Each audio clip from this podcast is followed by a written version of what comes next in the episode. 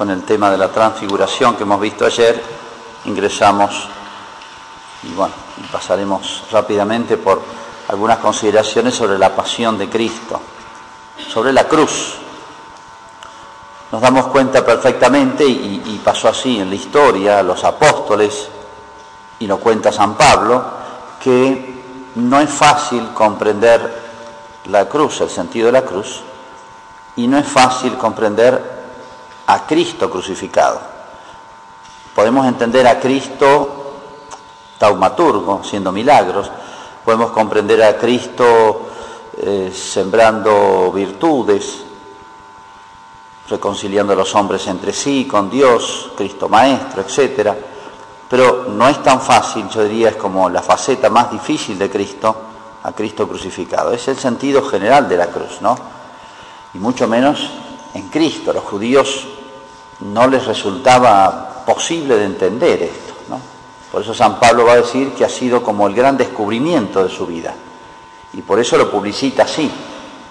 Es como si uno no terminara de ingresar, entrar o comprender esta misteriosa y grandiosa figura de Cristo si no entra y no comprende a Cristo crucificado.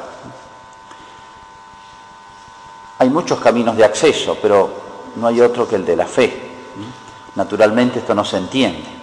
Naturalmente lo que nos viene a todos es que el dolor forma parte de la condición humana y es inseparable de nosotros, casi desde que nacemos, se puede decir, hasta la muerte. Y por eso las actitudes ante el dolor es o fortalecernos ante él, y tal vez desde el punto de vista natural, lo más que se puede hacer es tratar de evitarlo lo máximo posible y prepararnos, que es la postura estoica. Hacerse tan amigo del dolor y la muerte que no lo sintamos como extraño en nuestra vida. Pero es una postura racional y, en último término, antinatural, ¿no? Porque la muerte, el dolor y la muerte son otro misterio para el hombre, ¿no? Que sabemos que entró, para el cristianismo el tema está resuelto, entró por el pecado. Por eso Cristo resolvió el gran enigma y el gran drama de la humanidad. Pero no es tan fácil entrar en Cristo, en comprender a Cristo crucificado. Uno piensa, cuando veíamos las razones de la encarnación, yo creo que una de las grandes razones también ha sido que él iba adelante en el camino de la cruz, de asumir la cruz. Porque si Cristo no nos acompañaba, o mejor dicho, iba adelante de nosotros, hubiese sido mucho más difícil para nosotros comprenderlo. Podría haber dado ejemplos de generosidad, de pobreza, de celo apostólico, de todo. Y bueno, pero eso podría haber sido sustituido de otra manera, con una buena enseñanza, con el ejemplo de los santos, etcétera. Pero el ingresar, como ingresó él, tan plenamente, tan decididamente, y hacer casi el centro de su vida la cruz, porque los evangelios, fíjense, apuntan todo a la cruz, describen en detalle toda la pasión de Cristo. Esos 3 días dedican tanto espacio y tanto detalle todos, que significa que toda la vida de Cristo está como orientada hacia la cruz. Por eso un cristiano puede decir esto, o el cristianismo puede decir esto, que la cruz esconde secretos, ¿eh? La cruz esconde tesoros, la cruz esconde promesas de vida, ¿eh?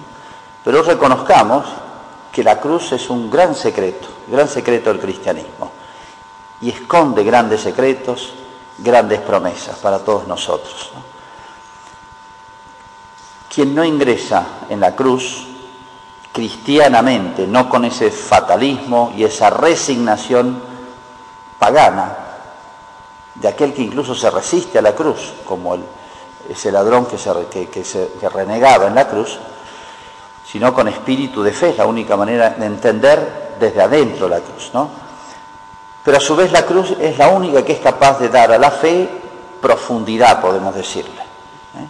Si no, la fe siempre tiene como una especie de techo. No va a crecer nunca. Sí, es la adhesión, pero no es la penetración de las verdades, ¿eh? Fíjense que los apóstoles habían leído las Escrituras y las comprendían, pero Cristo tuvo que abrirles la mente para que comprendieran las Escrituras. si todo judío lo sabía, y estos hombres lo habían aprendido con Cristo. Hace falta pasar por la puerta de la cruz e ingresar, se puede decir, en Cristo crucificado, porque no es la cruz simplemente, es Cristo crucificado, es la persona de Cristo en la que ingresamos, para que la fe se haga lúcida, profunda, aguda, para que se abra el entendimiento. La esperanza sin entrar en el misterio de la cruz es como si no tuviese esa fuerza que naturalmente tiene de atracción, de fascinación. La esperanza es la virtud que pone en movimiento al hombre hacia el cielo, hacia la eternidad. Lo hace viador y lo hace caminante, no solamente lo pone en estado de viador, sino que da esa fuerza para este caminar de esta vida con todas las dificultades que pueda haber, ¿no? Es como si la esperanza no despliega toda su fuerza atractiva y de empuje y de arrastre. Es la virtud que más arrastra a las demás, dice Santo Tomás, mientras no entra el misterio de la cruz. Y la caridad siempre será débil sin penetrar en el misterio de la cruz. Podemos, así como en la persona de Cristo, es un gran misterio decir que es hombre y Dios a la vez, el modo de unión, que es uno, etcétera, y en fin, se puede razonablemente penetrar algo en el misterio de Cristo con razonamiento humano, filosófico, algo podemos aclarar, pero nos quedará siempre mucho más sin explicar, ¿no? En el misterio de la cruz también. No obstante, se pueden decir, adelantar muchas cosas y avanzar, como la cruz es como el gran remedio, la gran medicina para esa enfermedad tan curiosa que tiene el hombre en el fondo de su ser, que es el amor de sí. No existe otro medicamento, otra medicina, otro remedio, otra terapia. La cruz entonces es la única medicina del alma enferma del hombre caído, el hijo de Adán. Esa es la explicación última, ¿no? Y mientras no tomemos esta medicina o no entremos por esta puerta, es imposible que podamos acceder plenamente en toda su dimensión a los misterios de Dios. Por eso la cruz encierra promesas y promesas de vida, ¿no? Nos hace ingresar en el misterio de Cristo y el misterio de la Santísima Trinidad.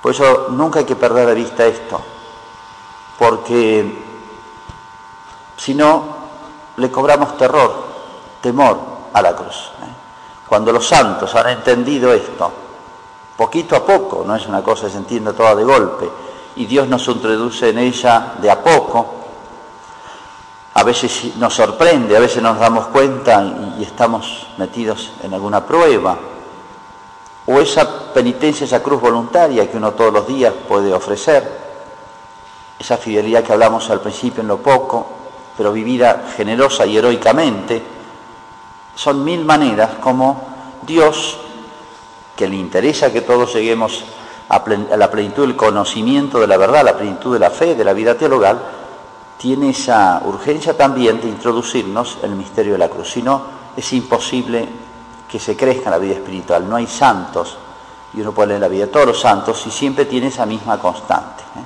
El cristiano es el que le ha perdido, cuando ha saboreado la cruz, las gracias, los frutos de la cruz, es el que le ha perdido el temor, el miedo a la cruz.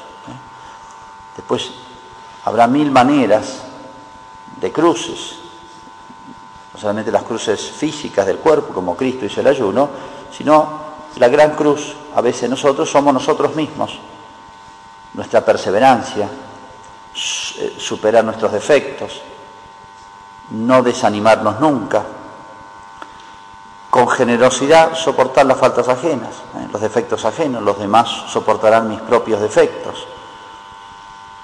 Hay momentos en la vida en que estoy probado en algo, tal vez meses después desapareció totalmente esa prueba y vendrá otra. En fin, Dios tiene un camino para cada uno de nosotros, ¿no? Pero ciertamente todos los caminos en algún momento nos introducen en el misterio de la cruz, ¿eh? Que mirando el cielo, mirando las promesas de la cruz, jamás temamos, ¿eh? La cruz que Dios nos manda, y podamos decir como San Agustín: Señor, muéstrame lo que mandas, o ayúdame en lo que mandas y mándame lo que quieras.